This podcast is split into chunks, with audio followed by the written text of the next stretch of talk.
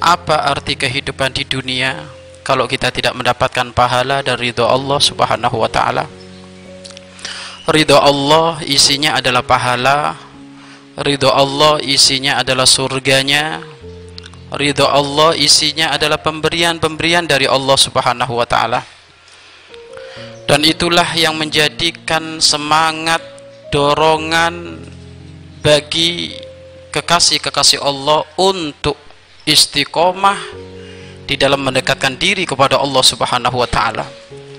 Para kekasih Allah tatkala ada keteledoran atau ada rasa malas di dalam ibadah kepada Allah, mereka gaungkan di telinganya, mereka fikirkan di dalam benaknya kehebatan-kehebatan pahala Allah dan kehebatan-kehebatan surga Allah Subhanahu wa taala.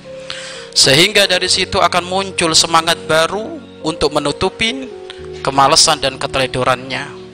Dan itulah yang senantiasa selalu dilakukan oleh para kekasih Allah tatkala iman itu naik ataukah iman itu turun. Maka kita semuanya pun harus meniru kapan iman kita naik beristiqomalah untuk stabil ada di situ akan tetapi kapan iman itu sudah turun maka teruslah berusaha untuk dicambuk dengan pahala surga ancaman dari Allah Subhanahu wa taala sehingga dari situ akan kembali keimanan itu pada posisi semula. Karena keimanan jika turun kemudian tidak disegerakan dicarikan obatnya maka lama kelamaan akan meredup.